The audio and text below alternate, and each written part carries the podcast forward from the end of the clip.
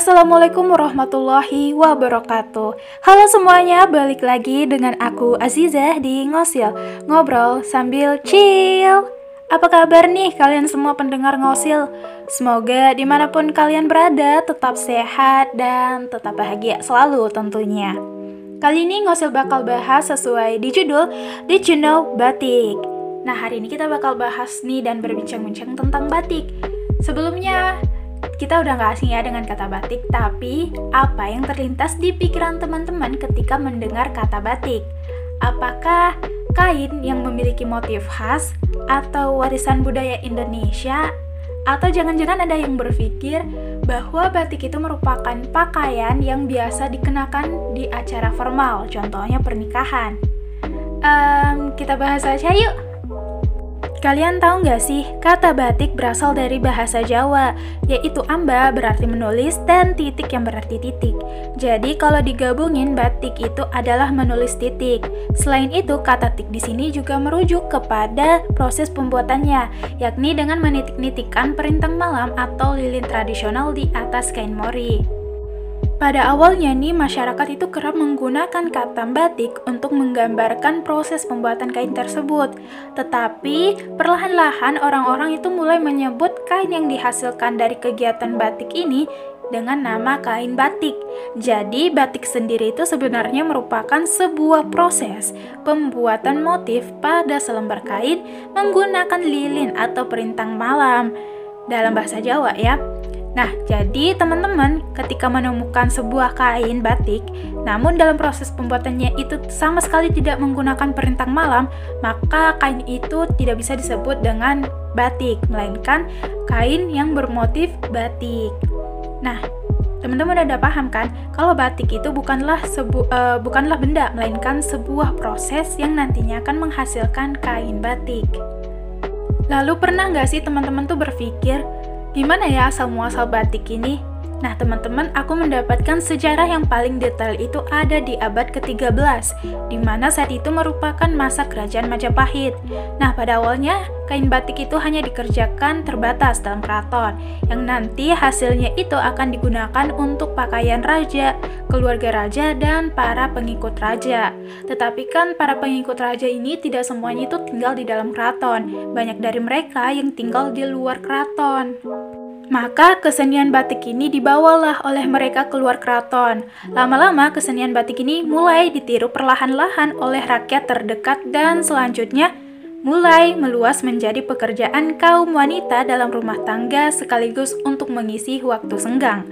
Nah, batik yang tadinya hanya digunakan di dalam keraton yang untuk keluarga raja, raja dan para pengikutnya berubahlah menjadi pakaian rakyat yang amat digemari, baik itu wanita maupun pria. Nah, bahan kain putih yang dipergunakan waktu itu merupakan hasil tenunan sendiri loh. Sedangkan bahan-bahan pewarna yang dipakai itu terdiri dari tumbuh-tumbuhan asli Indonesia yang dibuat sendiri tentunya. Antara lain itu ada pohon mengkudu, tinggi, soga, dan nila. Dan bahan sodanya ini tuh dibuat dari soda abu serta garamnya itu dibuat dari tanah lumpur. Nah, tadi kita kan udah bahas batik itu apa, terus ingat ya batik itu proses bukan benda. Terus kita juga udah bahas asal muasal batik. Selanjutnya kita bakal bahas teknik-teknik membatik. Nah, teknik-teknik membatik itu yang pertama ada nyungging, yaitu membuat pola motif batik di atas kertas. Yang kedua ada japlak, memindahkan pola dari kertas ke kain. Yang ketiga ada ngelowong, meletakkan malam di kain dengan canting sesuai garis pola.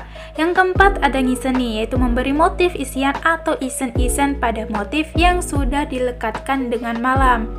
Terus ada nyolet, mewarnai motif bunga ataupun burung dengan kuas. Lalu ada mopok, menutup bagian yang dicolet malam. Ada nembok, yaitu menutup bagian dasar kain yang tidak perlu diwarnai. Biasanya dibarengi dengan tahap mopok tadi tuh. Terus ada ngelir, melakukan proses pewarnaan kain secara menyeluruh. Ada ngelorot, yaitu proses pembilasan yang dilakukan dalam dua tahap, yang akan dilakukan di pertengahan dan di akhir nanti dengan cara merendam kain di dalam air panas. Lalu ada ngerentesi, yaitu memberikan titik menggunakan canting berjarum tipis. Terus ada nyumri. menutup bagian tertentu dengan malam dan ada nyoja yaitu mencelupkan kain dengan warna coklat ataupun sogan. Nah, kalau teman-teman nih uh, buka Google terus mencari teknik-teknik membuat batik, teman-teman nih mungkin bakal ngeh ya kalau misalnya hampir semua teknik membuat batik itu diawali dengan huruf N. Pertama, ada nyungging, yaitu membuat pola motif batik di atas kertas. Lalu ada japlak, memindahkan pola dari kertas ke kain. Ada ngelawang, meletakkan malam di kain dengan canting sesuai garis pola. Ada ngiseni, memberi motif isian ataupun isen-isen pada motif yang sudah dilekatkan dengan malam. Ada nyolet mewarnai motif bunga ataupun burung dengan kuas. Ada mopok menutup bagian yang dicolet malam. Ada nembok yaitu menutup bagian dasar kain yang tidak perlu diwarnai. Biasanya dibarengi dengan tahap mopok tadi. Lalu ada ngelir yaitu proses pewarnaan kain secara menyeluruh. Ada ngelorot yaitu proses pembilasan yang dilakukan dua tahap di pertengahan dan di akhir nanti dengan cara merendam kain di dalam air yang mendidih.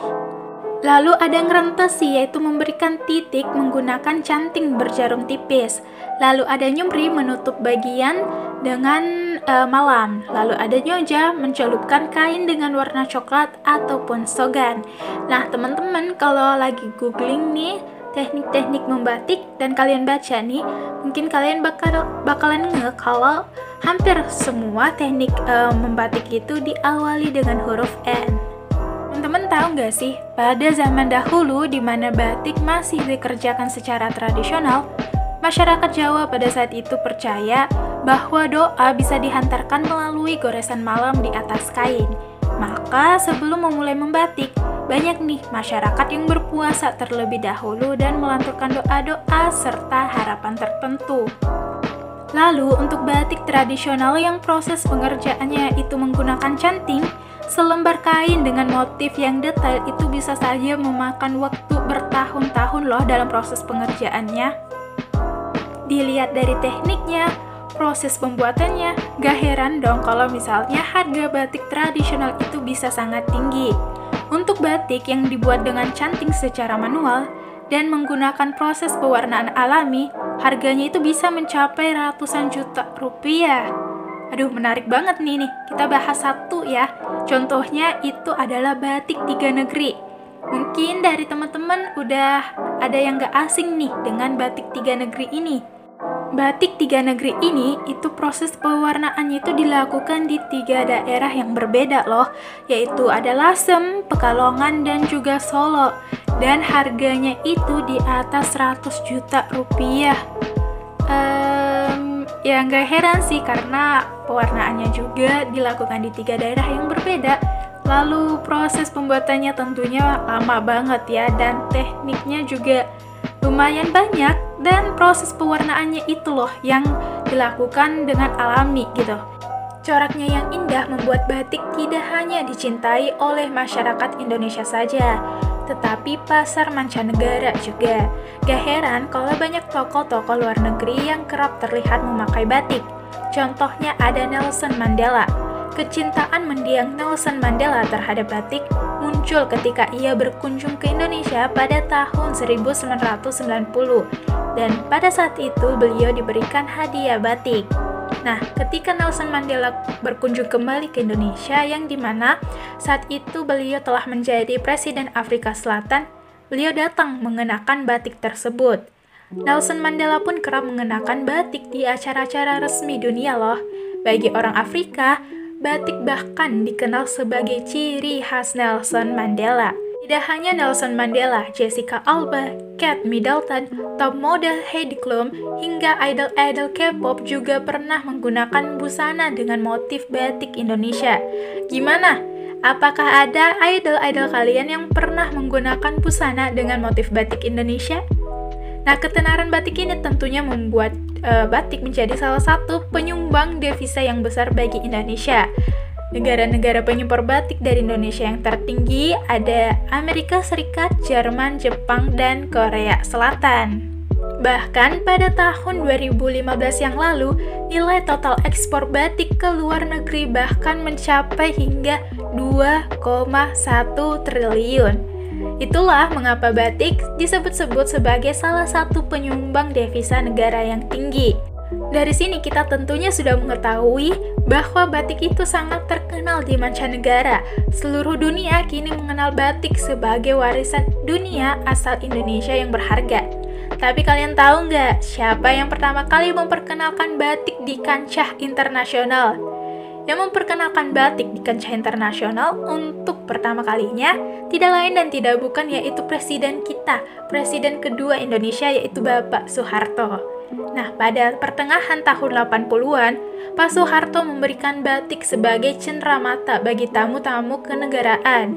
Kemudian, Presiden Soeharto juga mengenakan batik saat menghadiri konferensi PBB yang membuat batik itu semakin terkenal. Selain itu, ketika Indonesia menjadi tuan rumah Asia Pacific Economic Corporation II pada tahun 1994, terdapat 17 kepala negara dan pemerintahan dari negara-negara Asia Pacific Economic Corporation yang mengenakan batik tulis. Batik tersebut dibuatkan khusus dengan corak simbol negara masing-masing serta sentuhan etnis Jawa yang khas. Nah, motif, corak, dan warna batik di setiap tempat itu memiliki ciri khas masing-masing. Itulah mengapa satu daerah dengan daerah yang lainnya itu memiliki batik tersendiri. Hal ini dikarenakan flora dan fauna bahkan alat musik yang ada di setiap daerah itu berbeda-beda. Fauna dan alat musik di setiap daerah sering kali dijadikan pilihan motif batik, seperti corak batik Papua, di mana mereka sering menggunakan gambar burung cendrawasih hingga alat musik tifa dan ukiran khas Papua. Tapi tahu nggak sih teman-teman, tidak hanya baju loh yang bermotif batik, ada bolu juga yang bermotif batik. Hmm, menarik banget kan? Bolu merupakan salah satu kue yang banyak digemari seluruh kalangan, mulai dari anak kecil hingga orang dewasa, karena rasanya yang manis dan teksturnya yang lembut. Tapi di bolu kali ini tuh terdapat motif batik yang menghiasinya. Bolu batik ini tuh berasal dari Bojonegoro.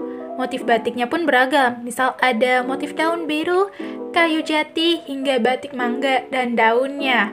Hmm, jadi nggak tega sih makannya, terlalu indah gitu. Udah ada baju, terus bolu yang bermotif batik. Gimana kalau emas batangan? Ini baru luar biasa sih. Emas batangan bermotif batik. Iya, emas. Emas batangan ini dipamerkan di stand PT Aneka Tambang atau yang biasa kita kenal itu dengan Antam di Tan Indonesia Jewelry Fair. Motif batik yang digunakan itu terdiri dari motif karang picis, mangga mendung, sida mukti, dan parang barong unik-unik banget bukan? Udah ada bolu yang bermotif batik, terus emas yang bermotif batik. Nah, kita belajar lagi nih sedikit tentang sejarah. Kalian tahu nggak sih, sejak tahun 2009, masyarakat Indonesia setiap tahunnya selalu merayakan Hari Batik Tradisional. Kita mulainya dari tanggal 4 September 2008 dulu yaitu di kantor Menko Kesejahteraan Rakyat yang mewakili pemerintah dan komunitas batik Indonesia mendaftarkan batik Indonesia untuk mendapat status Intangible Cultural Heritage. Kita mulai dari tanggal 4 September 2008, di mana kantor Menko Kesejahteraan Rakyat yang mewakili pemerintah dan komunitas batik Indonesia mendaftarkan batik Indonesia untuk mendapat status Intangible Cultural Heritage atau ICH melalui kantor UNESCO di Jakarta. Kemudian, pada tanggal 9 Januari 2009, setelah melalui proses yang panjang bahkan sempat dicatut ya oleh negara lain, UNESCO yaitu United Nations Educational, Scientific, and Cultural Organization sebagai badan khusus PBB yang menangani pendidikan, ilmu pengetahuan, dan kebudayaan secara resmi menerima pengajuan batik Indonesia sebagai warisan kemanusiaan untuk budaya lisan dan non-bendawi. Lalu pada tanggal 3 September 2009 diikut sertakannya batik ke dalam nominasi UNESCO. Selanjutnya pengukuhan batik Indonesia sebagai warisan kemanusiaan dan budaya lisan non-bendawi dikukuhkan pada sidang keempat Komite Antar Pemerintah di Abu Dhabi yang dilaksanakan tanggal 2 Oktober 2009. Perayaan ini tuh sebagai bentuk rasa syukur atas ditetapkannya batik Indonesia sebagai warisan kemanusiaan untuk budaya lisan dan non-bendawi oleh UNESCO pada tanggal 2 Oktober 2009. Peristiwa inilah yang membuat Indonesia dapat memperingati Hari Batik Nasional pada tanggal 2 Oktober setiap tahunnya Keputusan UNESCO ini juga menegaskan bahwa batik merupakan aset budaya asal Indonesia dan tidak bisa diklaim oleh negara lain. Menurut UNESCO, batik Indonesia itu mengandung banyak simbol yang erat dengan kebudayaan lokal, alam, sejarah, dan status sosial. Batik tidak bisa dipisahkan dari Indonesia karena merupakan identitas dan jati diri bangsa sejak zaman nenek moyang loh. Selain itu, Hari Batik Nasional setiap tanggal 2 Oktober juga tertulis pada keputusan Presiden nomor 33 tahun 2009 di bawah pemerintahan Susilo Bambang Yudhoyono. Sangat membanggakan bukan? Nah, sebagai generasi penerus bangsa nih, kita harus mencintai dan menjaga batik ini karena batik ini merupakan jati diri negara kita.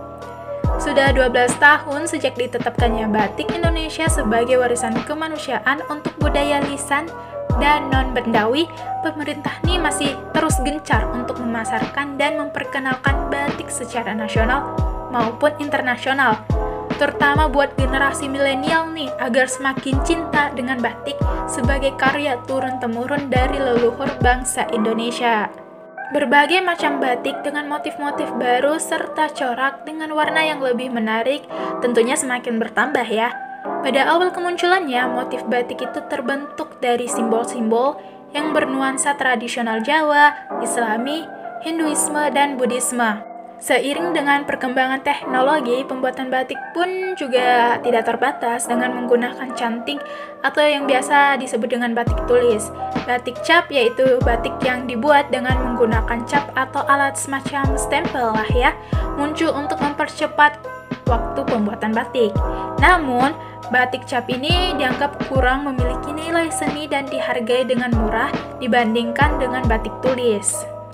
Karena ya tadi proses pembuatannya kan berbeda ya. Dari tadi kan kita udah bahas apa itu batik, sejarah batik, hingga penetapan Hari Batik Nasional. Sekarang kita bahas gimana kalau batik yang dari Indonesia dipadu-padankan dengan budaya dari luar. Hmm, buat teman-teman yang suka K-pop ataupun K-drama ataupun selebriti Korea lainnya ataupun uh, ini budaya Koreanya sendiri gitu. Teman-teman pasti nggak asing dengan kata hanbok. Iya, pakaian tradisional Korea itu. Teman-teman pernah kepikiran nggak kalau misalnya batik dan hanbok digabungin bakal terlihat seperti apa? Nah, teman-teman, ini yang terjadi dalam peragaan busana yang diadakan oleh Kedutaan Besar Republik Korea untuk Republik Indonesia dan Korean Culture Center Indonesia atau biasa disingkat KCCI ya tulisannya. Dalam pameran tersebut, batik dan hanbok itu dipertemukan. Menteri Pendidikan, Kebudayaan, Ristek, dan Teknologi Republik Indonesia Nadiem Makarim menyampaikan dengan acara Hanbok dan Batik Fashion Show 2021 ini, perpaduan budaya tersebut menjadi lambang persahabatan yang lebih kuat dan lebih hangat antara Korea Selatan dan Indonesia. Peragaan busana yang tujuannya mempromosikan pertukaran budaya Korea Indonesia dengan memperkenalkan dan memadukan busana tradisional kedua negara ini itu memperlihatkan keindahan batik dan hanbok melalui penampilan panggung yang dimeriahkan tentunya oleh para model profesional. Peragaan busana ini itu dijalankan secara serentak di Korea maupun di Jakarta. Panggung peragaan busana telah dipersiapkan di Istana Chojong, tempat peristirahatan raja yang terletak di kota Chongju, Republik Korea. Di sana, hanbok tradisional dan kolaborasi hanbok batik hasil rancangan desainer hanbok Lee Hyoje diperagakan. Pada saat yang sama, batik dan kolaborasi kebaya hanbok hasil rancangan perancang batik Indonesia, yaitu Novita Yunus, diperagakan di Jakarta dengan menggunakan latar belakang virtual Istana Chojong. Dalam acara peragaan busana ini juga, duta besar yaitu Park Taesung tampil dalam balutan hanbok. Tidak hanya itu, sederet tokoh Indonesia seperti Gubernur Jawa Barat Ridwan Kamil, Ketua Yayasan Batik Indonesia Yanti Erlangga, perwakilan DPR RI Mutia Hafid, Desi Ratnasari, penyanyi Rosa, serta Ketua Asosiasi Korea untuk Indonesia yaitu Park Jae-han, turut juga berpartisipasi sebagai model kehormatan. Selanjutnya ada Membatik Dunia sebagai rangkaian Jogja International Batik Biennale atau biasa disingkat GIBB atau tulisannya JIBB ya. Nah teman-teman, Menteri Koperasi dan UKM Teten Matsuki itu mengapresiasi kegiatan Jogja Membatik Dunia sebagai rangkaian Jogja International Batik Biennale ini yang dilaksanakan secara daring ya Kegiatan ini tuh menjadi panggung untuk memperkenalkan keistimewaan batik kepada publik dunia karena acara ini diselenggarakan di 24 negara di seluruh dunia loh. Wow, hebat banget. Nah, teman-teman pendengar ngosil, udah nambah pengetahuan kalian ya tentang batik. Kita udah bahas dari apa itu batik, asal muasal batik, ya belajar sedikit sejarah batik lah ya bahkan penetapan hari batik tradisional. Tadi bahas batik di kancah internasional juga, sampai batik yang dipertemukan Hanbok nih, dan membatik dunia terakhir tadi. Nah, gimana nih teman-teman pendengar ngosil? Udah nambah pengetahuan kalian tentang batik belum? Udah dong ya tentunya. Kita kan udah bahas asal nama batik, asal muasal batik nih bahkan ya sedikit belajar sejarah batik lah ya. Terus penetapan Hari Batik Nasional, lalu batik di kancah internasional juga tuh, sampai batik yang dipertemukan dengan hanbok dan membatik dunia tadi. Tentunya kita harus bangga dengan budaya kita sendiri dan yang paling penting kita harus menjaga dan melestarikannya. Oke teman-teman, tidak terasa nih kita udah berada di akhir episode di Cuno Batik. Buat teman-teman, tetap jaga kesehatan, tetap bahagia selalu ya tentunya di mana pun kalian berada. Dan akhir kata aku tutup, terima kasih telah mendengarkan ngosil episode kali ini. Dan aku meminta maaf apabila ada salah kata, salah pengucapan selama di episode kali ini. Sampai jumpa di episode selanjutnya. Wassalamualaikum warahmatullahi wabarakatuh. Sampai jumpa.